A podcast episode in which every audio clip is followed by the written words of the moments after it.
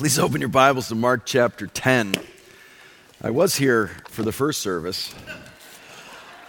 Had a wonderful time of worship. I had to figure out how to preach better, so that's what I've been doing. Um, Mark chapter 10 is where we are. I love where we've taken the worship time this morning thinking about Jesus truly representing us as one of us It's just a delightful reality to, to bask in for a while that Jesus obeyed in our place. Jesus lived and died and took our place by faith in him. And, and that needs to frame everything we do.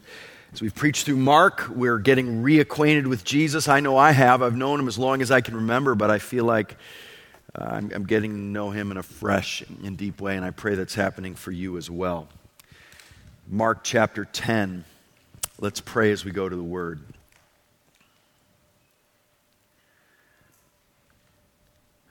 Father, we're grateful for your Word, even though we don't always like it. We don't like what it says to us sometimes. It, it defies our expectations and intuitions very often, and most certainly our cultural mores. But Lord, it's your Word, and you're the Creator. And so once again, we come before your word, asking for humble hearts that are yielded to your truth. Lord, there's hard teaching in these words this morning, so I pray that you would help us to hear them coming from a loving Father, a tender husband, a caring shepherd Thank you for telling us the truth. Thank you for loving us in that. And I pray that we would know we're loved by you as we hear your truth this morning from the mouth of Jesus. And we pray these things in his name. Amen. Mark chapter 10, verses 1 through 12 is our passage this morning as Jesus continues to teach us. Let's read it together. Mark 10, 1 through 12. And he left there and went to the region of Judea and beyond the Jordan, and crowds gathered to him again. And again, as was his custom, in some ways, Jesus was predictable. In some ways, not at all. But in some ways, like having a regular teaching emphasis in his ministry, he's very predictable. As was his custom, his habit, he taught them.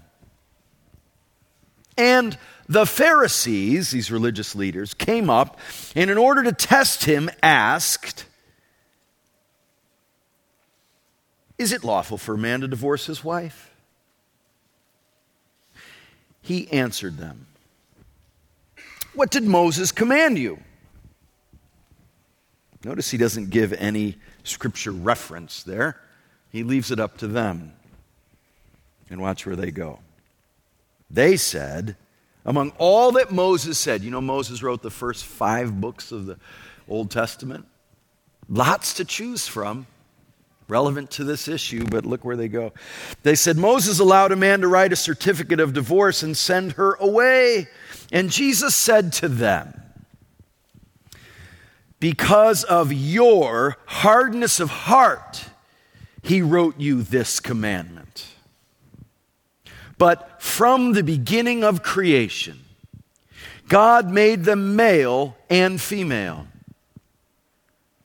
Therefore, a man shall leave his father and mother and hold fast to his wife, and the two shall become one flesh. So they are no longer two, but one flesh. What, therefore, God has joined together, let not man separate. And now, as has happened before, Jesus moves from the public teaching in response to the religious leaders challenging him to a private teaching where he takes it deeper with his disciples. And in the house, the disciples asked him again about this matter. And he said to them, Whoever divorces his wife and marries another commits adultery against her. And if she divorces her husband and marries another, she commits adultery. So, we have here a passage on divorce. Not really. It's, it's been so good to be forced because of what I do to get in the Bible and constantly say, what is this passage really about? And it's actually not about divorce. Now, obviously it is in one sense, but not primarily. Really, this passage is about the same thing Jesus has been going on about in all his teaching who he is and how we are to understand him and relate to him. This passage, once again, is about discipleship. It's about what it means to be a true follower of Jesus because you understand who he is. Oh, it is about divorce, and we need to think about that idea. Divorce is devastating. I bet if uh, we asked every one of us in this room, we could all find some connection to the devastation of divorce very personally. Um, this week, I'm 51. This week, uh, my parents were divorced when I was three. This week, I've had to deal very practically and personally with some of the fallout of my parents' divorce in 1967. I'm still dealing with it. I, I, still think I deal with it personally, just in all kinds of things that I deal with. But, but very practically, I've been dealing with it this week. Divorce is devastating, and people used to be very aware of the devastation of divorce. My mother has actually told me that when she was divorced, she couldn't stop thinking about when she was a kid growing up on Westfield Avenue in Ansonia, Connecticut, this blue collar factory town. She knew the divorcee on the street. Said she had her shades pulled all the time. Everybody knew the woman who had been divorced in the town, in the neighborhood.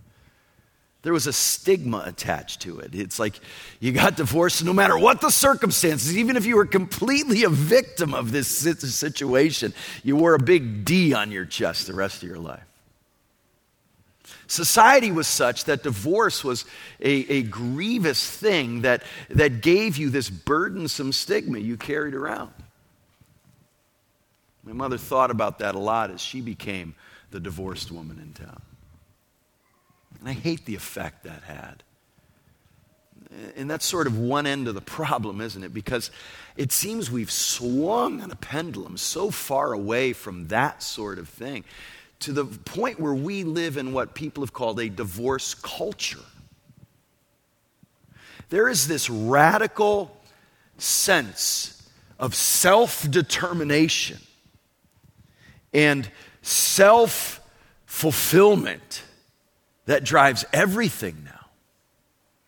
This idea of no fault divorce. You don't even need to have a good reason to get divorced anymore. I just don't want to be married, is all you need.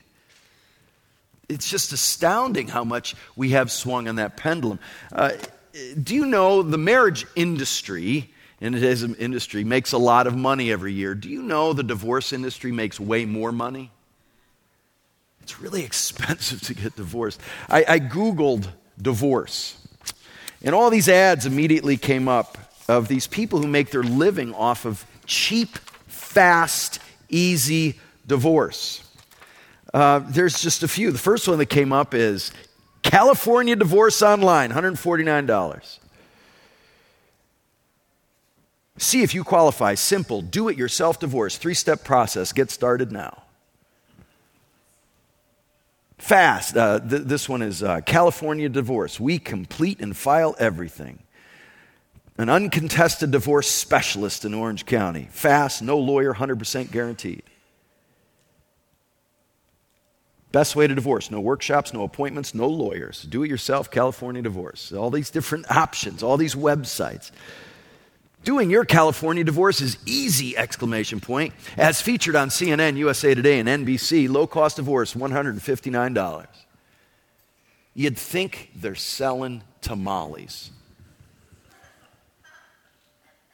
It's just amazing, isn't it, what's happened? Listen to one uh, very well selling book, just this little quotation from it. You must accept the reality that in today's multifaceted world, it's easy for two persons to grow apart. Listen, letting go of your marriage, if it is no longer fulfilling, key point, can be the most successful thing you've ever done. Getting a divorce can be positive, problem solving, growth oriented.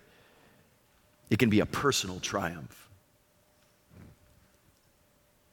There's one article that came out last year called Four Types of Infidelity That Can Save Your Marriage. Will Smith and Jada Pinkett Smith, eh, this couple that is just looked up to and revered. We got to keep on what they're doing all the time. There's an article last year that talking about Will Smith finding the secret to a happy marriage, which is seeking permission from your spouse before you cheat on them. He says this Our perspective is you don't avoid what's natural. See, all these ways of talking are fascinating. You're going to be attracted to people. In our marriage vows, we didn't say forsaking all others. If it came down to it, we say to one another, Look, I need to have sex with somebody. I'm not going to do it if you don't approve of it, but please approve of it. Despite admitting he has sexual feelings for other women, he's determined not to split from his wife and goes to all lengths to ensure they stay together. Boy, we, we certainly have moved far away from this terrible stigma. It's now a means of personal triumph and self fulfillment. So, what does it mean to be faithful and truthful and graceful in a divorce culture? What does it mean? Well, Jesus tells us what we need to know. He understands and helps us understand how we need to think about marriage. In a self fulfillment, personal self determination culture, we need to hear from Jesus. You know, when I was a kid, you could be a politician and make a racist statement and wouldn't really have much of an effect. But if you committed adultery, your career was over. Do you know today that's been exactly flipped? You make a racist statement, you're done. You commit adultery, nobody seems to care much. It really is fascinating. What's my point? That one's worse or better? No. My point is we can't let culture determine our values it, it flip flops and calls evil good and good evil and goes by latest opinion polls. We've got to hear from God. We can't let what I want in the moment determine what we do. Jesus is trying to teach us about true discipleship, what is possible, what he enables through himself and his work. He calls us to something radically different, even radically different than the, the way the people, even the religious leaders, were thinking at the time. Jesus wants us to hear loving, compassionate truth. He is the truth, and He wants us to know what marriage really is and what it's really ultimately about, and where the ability to have the kind of marriages that is what it's about comes from. Comes from Him. It comes from right relationship with Him. It comes from the Spirit's enabling in the gospel's work in our lives. This is about gospel living. Oh, yes, the details here are marriage and divorce, but it's amazing how easily we get caught up in that. And if we're not careful, we actually start approaching a passage like this with the same mentality the Pharisees approached Jesus with with their question. I think we do this. Jesus is changing the agenda like God so often does. He's actually changing the question. And he does it in an astounding way. Notice verse 2 the Pharisees come to test him, dirty scoundrels. That's not in there. I added that. That's my footnote I would put in there. If I were writing the Bible, I would add dirty scoundrels in there. They come to test him. It's actually a, a, fine question. It's an important ethical question. Divorce is reality, marriage is reality, all sorts of effects on this. So, but their agenda is very different than some honest question seeking truth. They're not after truth, they're not after finding answers. They just want to get Jesus in trouble. They, they want to affirm what they think or just get, get Jesus in big trouble. So they come to test him. Be very careful of cliches, even Christian cliches, maybe especially Christian cliches. There are so many things we say that even take on more authority in the Bible, like God helps those who help themselves. That's not in the Bible, and actually, it's very unbiblical. But it can, it can take on such prominence because it's repeated so often. Well, one of those expressions is never question someone's motives. Now, we don't want to be simplistic in questioning people's motives because a lot of times you don't know the real motive. So, eh, eh, point taken. But don't question someone's motives. Oh, God's very concerned that we pay attention to motives. Very concerned, starting with our own. And so, so it's very important. He actually gives us insight into the motives of this question. Here they go again, trying to get Jesus in trouble with really bad motives in the question. Not really wanting truth, but using a tragedy like divorce to get their way for personal gain. Motives are really important. But then, how does Jesus respond to their question? He says, What did Moses command? He goes back to the Bible like he always does. Jesus was a Bible man. He, he, he grounded his understanding of things in the scriptures. He meditated on it, he memorized scripture. He was constantly quoting scripture, it was always his referent point. Let's follow Jesus' lead in that in our lives. The Bible's the authority here in this discussion. What did Moses command? And it is amazing. He just throws it out there. You could choose from lots of places. What did Moses command? Well, where do we begin? They didn't hesitate. They go right to Deuteronomy 24. That's their verse. That's the debated verse in this whole controversy. Here's what it says When a man takes a wife and marries her, Deuteronomy 24, if she finds no favor in his eyes because he has found some indecency in her, and he writes her a certificate of divorce and puts it in her hand, and she and sends her out of the house, and she departs out of his house. So, the Bible, the, the law, the commands of Moses actually have a permissibility for divorce based on this idea of indecency. Now, it doesn't define indecency for us, so the rabbis would wrestle over well, what does that mean? What is the legitimate grounds for divorce here? Indecency, what does that mean? And two rabbinic traditions, rabbis' teachings, arose that people oriented the discussion around. One was a very liberal take on this. And, and this, this interpretation was, was this well, indecency can be anything you don't like, anything that offends you. And it was even as lax as if she just ruins the food for dinner. It was, it was as easy as possible. And that was probably the majority view because it gave leaders and men lots of opportunity to just do what they want and live out the same sort of mentality we have today of I just want to do what I want.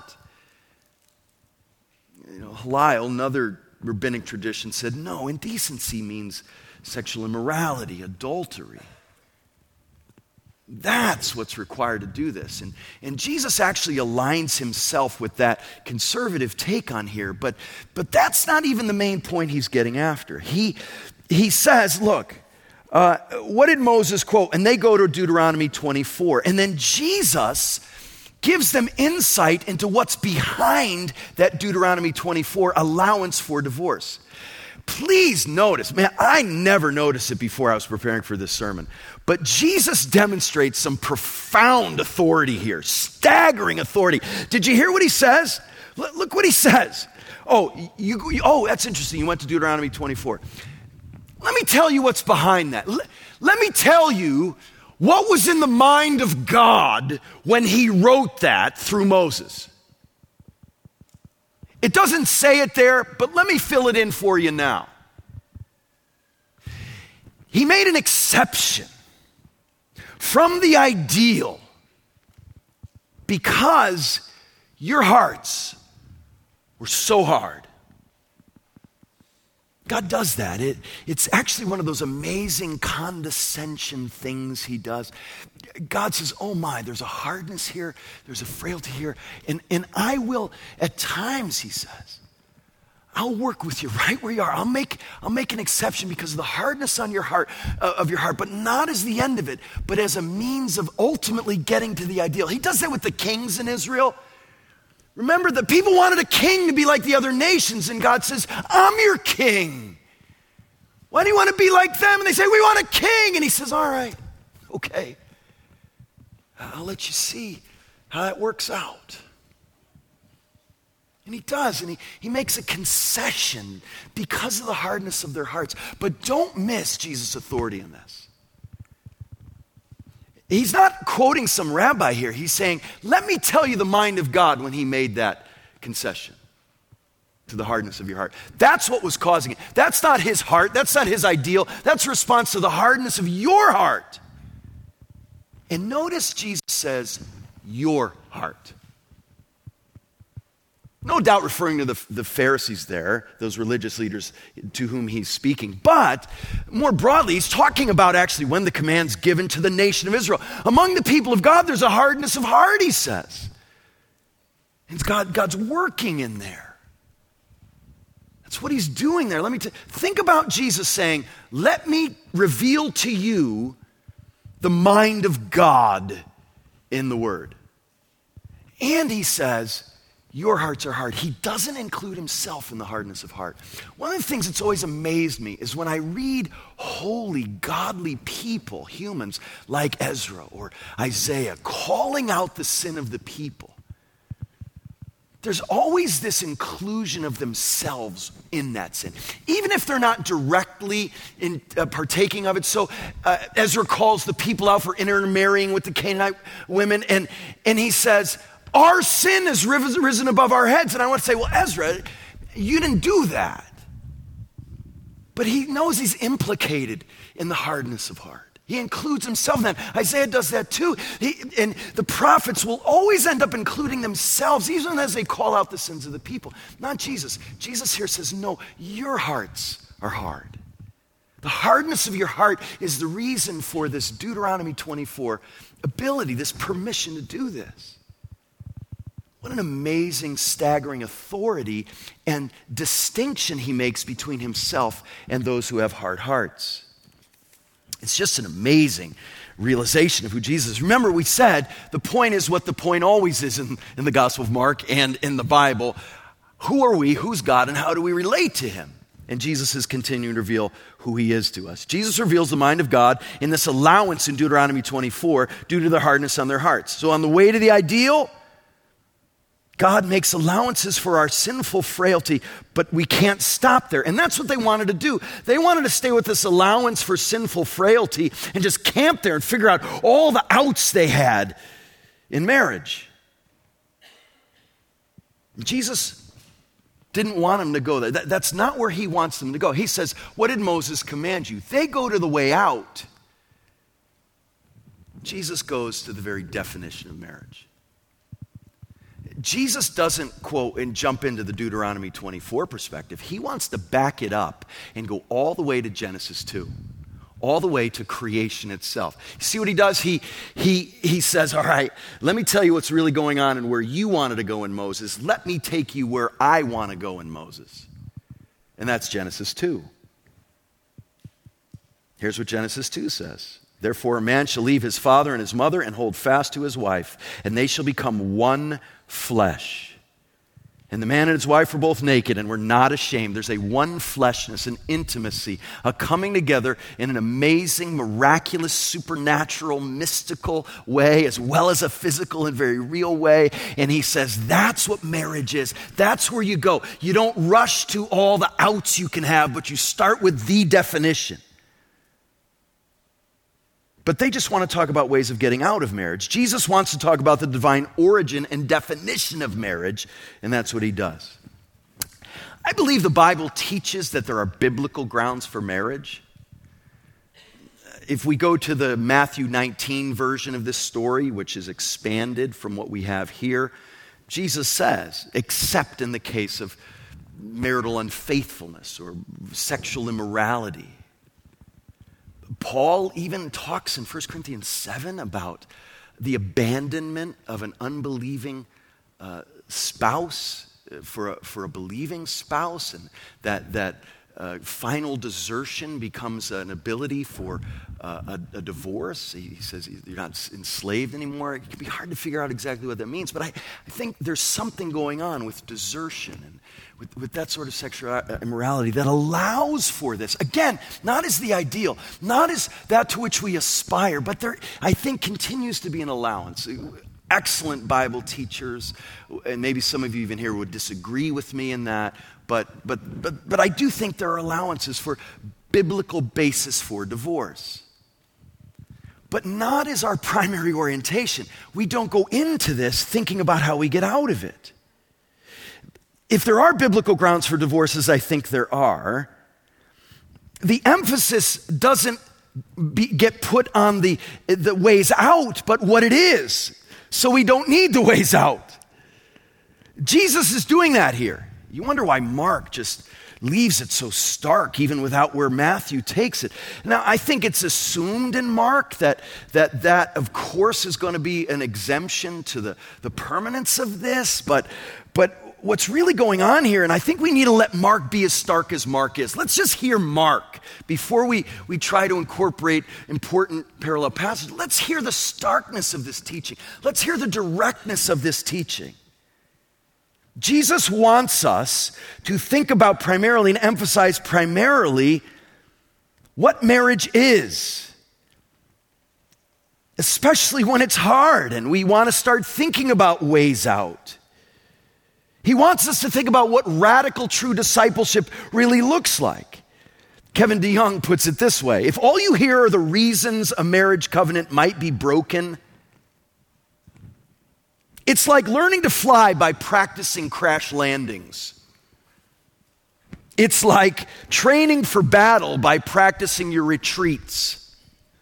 Imagine what kind of army we would be if, if, if, our training for battle was just how to retreat. Or learning to fly but just practicing crash landings. No, we've got to have a very positive mentality toward what's going on here. And, and what does Jesus say? Look at Look at what he says. He says, God does this, right? They want to talk about stipulations of getting out of divorce. God wants to talk, uh, Jesus wants to talk about the divine origin of, of marriage. But from the beginning of creation, God made them male and female. So here's an important gender distinction that sets the stage for divorce. I often hear people say, Jesus never said anything about homosexuality or what's called gay marriage, so it shouldn't be an issue for us. Now, Jesus didn't say a lot of things about a lot of important things. Uh, the Bible all needs to be our authority. But Jesus did say fundamental things about those issues. And here it is. He sees marriage as this, this creation of God, not the creation of the Supreme Court, not the creation of states and what they wanted to know. There are those legal realities. But when we back up and talk about the reality of marriage, the invention of marriage that God invents, He defines it, He creates it, He determines what it is. And it starts with distinction in gender, male and female. God made them male and female. Therefore, a man shall leave his father and mother and hold fast to his wife, and the two shall be one flesh. So there's a God origin, a God definition of this. And it's a work of God. And it results in this amazing uniting into one flesh. There's a one fleshness of the marriage bond that this covenant and commitment and relationship brings about. Yesterday, we I had a. I, I thought, oh man, my whole Saturday's filled up with things I have to do. I'm not going to have time to prepare for my sermon. And then I looked at my calendar and I said, well, the, the first major thing I need to go to is uh, Richard and Ruth Dix's 50th wedding anniversary celebration. And I thought, oh, maybe that's good preparation for preaching the passage tomorrow. And then you know where I had to go right after that? A wedding, an evening wedding. It was glorious to celebrate with Richard and Ruth. 50 years. And then Jim Epperly, after the first service, came up to me, and he wasn't bragging, he just said, 69 for us.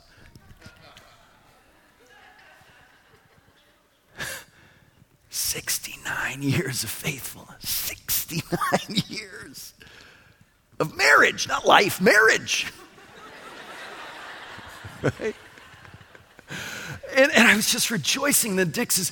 But, but then I was thinking about, as we saw this slideshow from their time on the mission field and their love for each other over the years and having children. And I know the, the difficult things they've gone through on the mission field and in their family and physically as, as Ruth's uh, uh, physical state has failed over the years. And I thought, what has this glorious display of the love between Christ and his church looked like in the Dixes marriage? And I thought,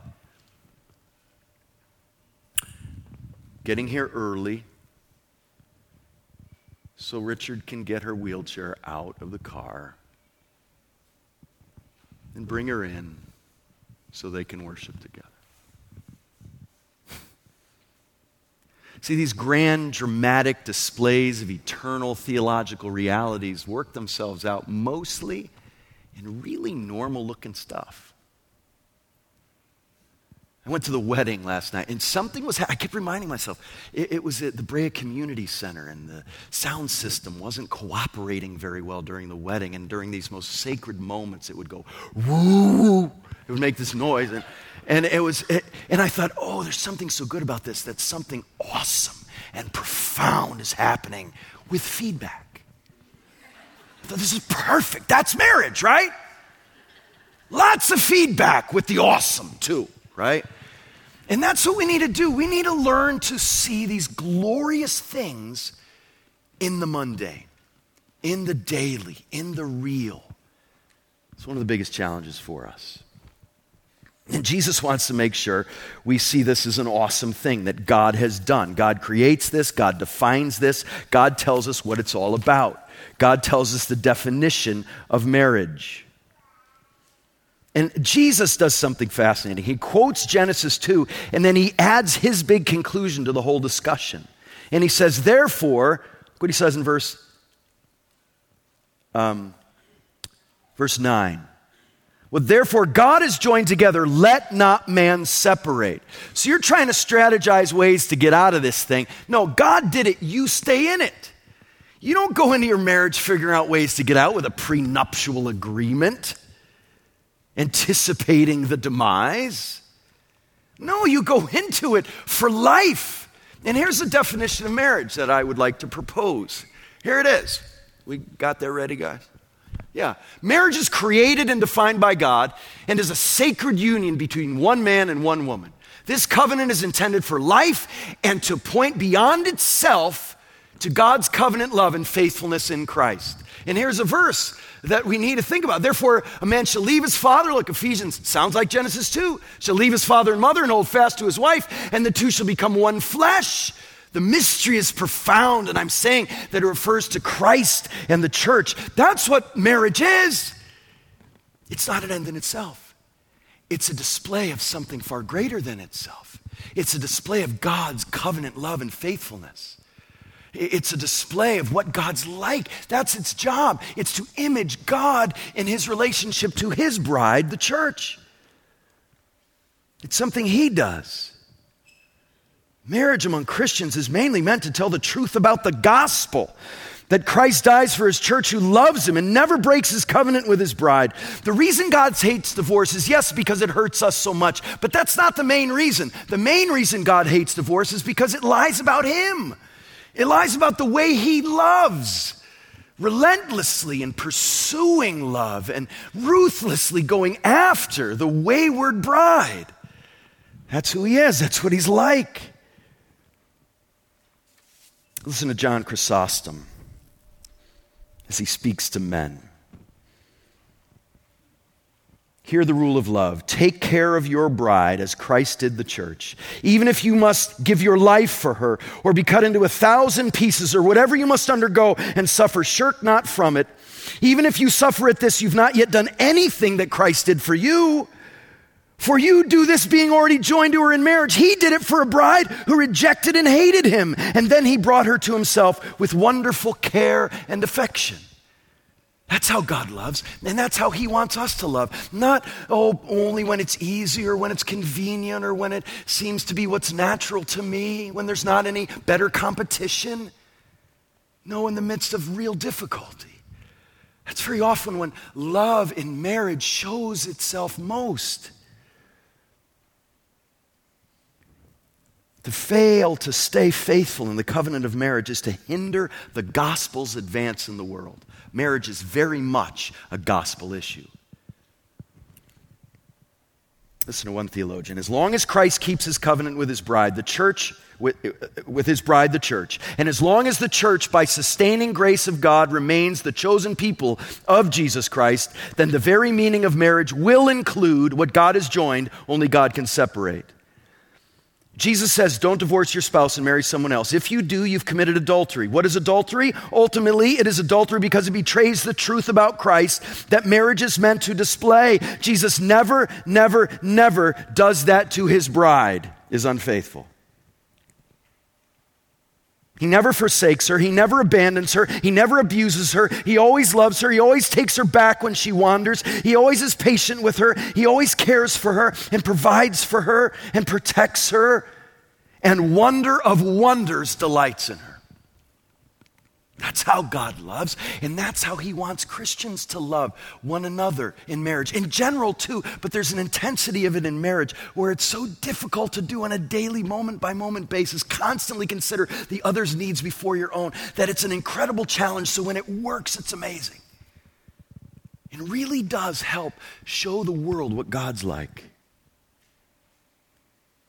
Even when we're really unlovely, God loves us. You know, one of the most stirring stories, many of you probably have heard it before, but Robertson McQuilkin, who was the president of Columbia Bible College and Seminary for years, an amazing, he was a missionary for years, an amazingly influential man on lots of boards of missions organizations and ministries and having a huge influence in the world in his 60s. His wife developed Alzheimer's.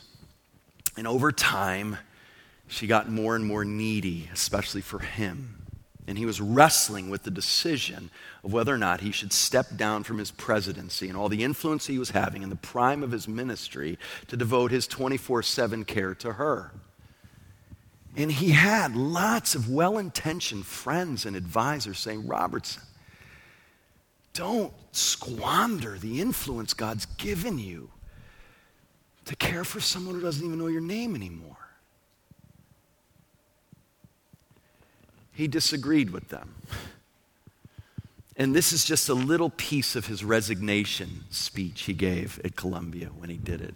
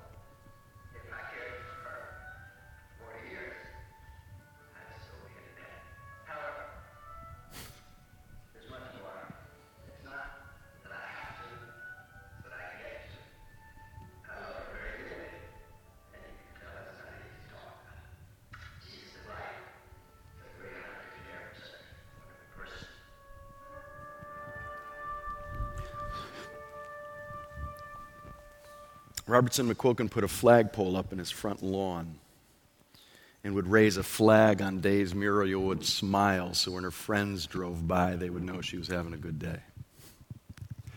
He did. He stepped down from all these really important roles in his life so that he could tend to the most important one in his life in that time. For Robertson McQuilkin, this is just simple discipleship. I recommend his book, A Promise Kept. Uh, in that book, in an article, he, he reflects on this time. And he says, People would constantly say, How are you doing? How do you feel? And he would always say, I'm at a loss to respond. There's subterranean grief that won't go away. I feel as alone as if I'd never known her as she was, I suppose. But the loneliness is of the night when it comes because I did know her. I grieve for her loss. Do I grieve for my loss? then he says this I guess my friends are asking me not about her needs, but about mine. Perhaps they wonder in the contemporary jargon of how I'm coping. As they reflect on how the reputed indispensable characteristics of a good marriage have slipped away one by one.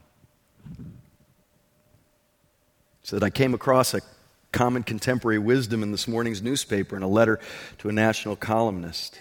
I ended the relationship because I was, it wasn't meeting my needs. The, counselor's response was predictable. What were your needs that you weren't getting met in this relationship? Do you still have these needs? Uh, do you still have these needs, these same needs? What would he have to do to fill those needs? Could he do it? Needs for communication, understanding, affirmation, common interest, and sexual fulfillment. The list goes on. If the needs are not met, leave. The writer left no alternatives. Listen to what he says here. This is a profound sentence. He said, I then reflected on the eerie irrelevance of every one of those criteria for me. Those criteria communication, common interests, affirmation, understanding, sexual fulfillment. As those things ebbed away in his needs getting met in his relationship with his wife, his faithfulness, his commitment, his love didn't waver at all. He reflects that it was far easier for him to manage a $10 million budget at a university than it was to get his wife to take a shower when she didn't want to. And what he says was, in those times, unlike ever before in my life, I knew how much I needed God to help me. See, he, he had a pretty easy time, relatively speaking, caring for a big organization. But he said, taking his wife shopping without her wandering off, putting everybody else's things in his cart, he said, without angering her and stopping her, that would be the challenge. See, what marriage can do is force us to the end of ourselves, in some ways, unlike anything else, so that we go to the only source of strength that really will provide for us. I don't think it's a coincidence that right after this scene in Mark and in Matthew, we have the story of Jesus telling them to let the little children come to him. If you, if you read it, he says, Oh, these are the ones, the utterly dependent, trusting ones. Those are the ones who epitomize the kingdom and kingdom people. That's what he calls us to. That's who disciples are. Not people who somehow find the strength within themselves to stay in hard situations, but the ones who get to the end of themselves as true disciples and fall at the feet of Jesus and trust him and him alone to do what they never could do on their own. Let me say a few words in closing. If you're single here today, you may have an attitude that says, Well, this sermon hasn't been for me. I'm not married. You may be. You can start thinking ahead. Or maybe you're called to singleness. But the great news is you can benefit from marriage even if you're not the one in it by watching marriages reflecting God's love and faithfulness. It's so great. You don't have to even be in a marriage to experience the glory of it. You can watch it. That's why the church is so important. You go watch marriages, show you who Jesus and the Father are, right? So, uh, so don't, but, but also realize that marriage is a reflection. Jesus wasn't married. he seemed to do okay. Paul wasn't married. So you don't have to be married to be a true disciple, to tap into the ultimates. Remember, marriage is a shadow. There won't be marriage in heaven. That's amazing. But it's true because why? It's reflection of something greater than itself, the relationship between Christ and his church. So when that relationship is consummated, the shadow isn't necessary any longer. Listen to Edwards. The enjoyment of God is the only happiness with which our souls can be satisfied. To go to heaven, fully enjoy God, is infinitely greater than the most pleasant accommodations here. Fathers and mothers, husbands, wives, or children, or the company of earthly friends are but shadows, but God is the substance. These are but scattered beams, but God is the sun. These are but streams, but God is the ocean. So if you're single here, well, just live for what's ultimate. Then if you do get married, your marriage won't become an idol. And in the meantime, you can be delighting in the marriage of others and seeing who God is through that.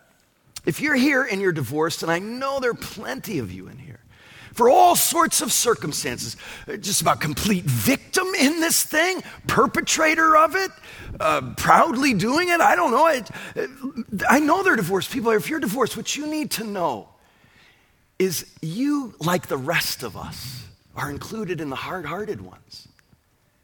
Jesus alone isn't. And no matter what the circumstances, God is the God who loves to take messes that we've made and other people have made for us and make them beautiful redemptive stories. Starting at the foot of the cross. The greatest display of something horrific made into something glorious. That's where we find redemption and meaning and forgiveness and realizing, oh, even with this mess, it's going to be all right. And if you are married, oh, if your marriage is hard, love the opportunity to show God's work in you to the world by your faithfulness that He enables you to have. If your marriage is healthy, well, just keep going. And for all of us, this passage about marriage and divorce is really about true discipleship. Wherever those challenges may be coming from. So let's meet them with gospel enabled, Holy Spirit empowered strength and dependence and gratitude. Lord, help us. We are needy people. Uh, we do make massive messes in our lives, and people make them for us. Would you help us to go to you, the only God who can save and salvage and redeem and restore Thank you for Jesus. I pray for anyone struggling in their marriage that you would give them great confidence in you and your ability to help them. And for their marriage to be everything you intend for it to be. Lord, for those who've suffered the grief of divorce, Lord, whatever the circumstances, I pray they'd run to the cross and find a loving, gracious, kind, compassionate, restoring God there. Lord, for all of us, I pray that we would better understand what it means to be true disciples in the midst of very conflicting messages pumped into our ears every day and eyes every day. Help us to listen to Jesus, who alone is the way, the truth, and the life. And it's in his name we pray. Amen.